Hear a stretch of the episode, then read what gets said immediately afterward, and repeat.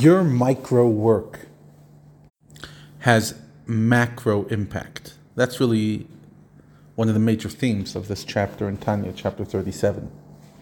What you do in your own avodat Hashem, in your own service of Hashem, in the positive, doing mitzvot, in the negative, by refraining from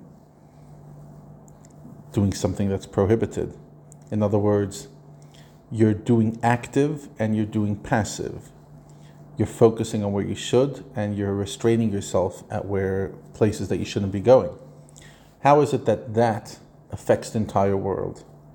How can that create a parallel effect on the entire world? So Rav Shneur Zalman says, because the community of Israel, in other words, each one of us, comprising six hundred thousand souls, each one of them, as we said, subdivided, is the general source of vitality for the whole world as a whole, since the world was created for the sake of the souls. As it says in the Talmud, Bishvili Nivra Elam, the world was created for us, for me.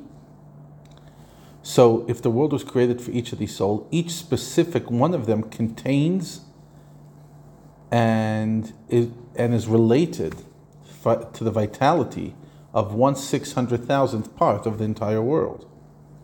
In other words, there's a big part of this world's energy that depends on me. This part of the world depends on its vital soul, on my vital soul, for its elevation to God through elevating one's own soul. That means that when a person elevates their portion of the world by partaking of this world, not by escaping this world, by partaking this world, but for the right reasons, because that's what his body needs to stay alive, to serve Hashem, et cetera. By using the object of this world, the objects of this world that one's body and soul, animal soul, need for the sake of serving God, one elevates the portion of the world. For example, if I eat, drink, dwelling, whatever, all my utensils, so I thus elevate my part. Now you'll say, but there's more than six hundred thousand souls. Yeah, but he says each of those souls are roots. And like a root from which grows numerous branches, each root soul subdivides into six hundred thousand sparks, each spark being one neshama. So each one of us has a spark of the six hundred thousand. But the point is, there's a part of our world, of this physical world, that's waiting for you.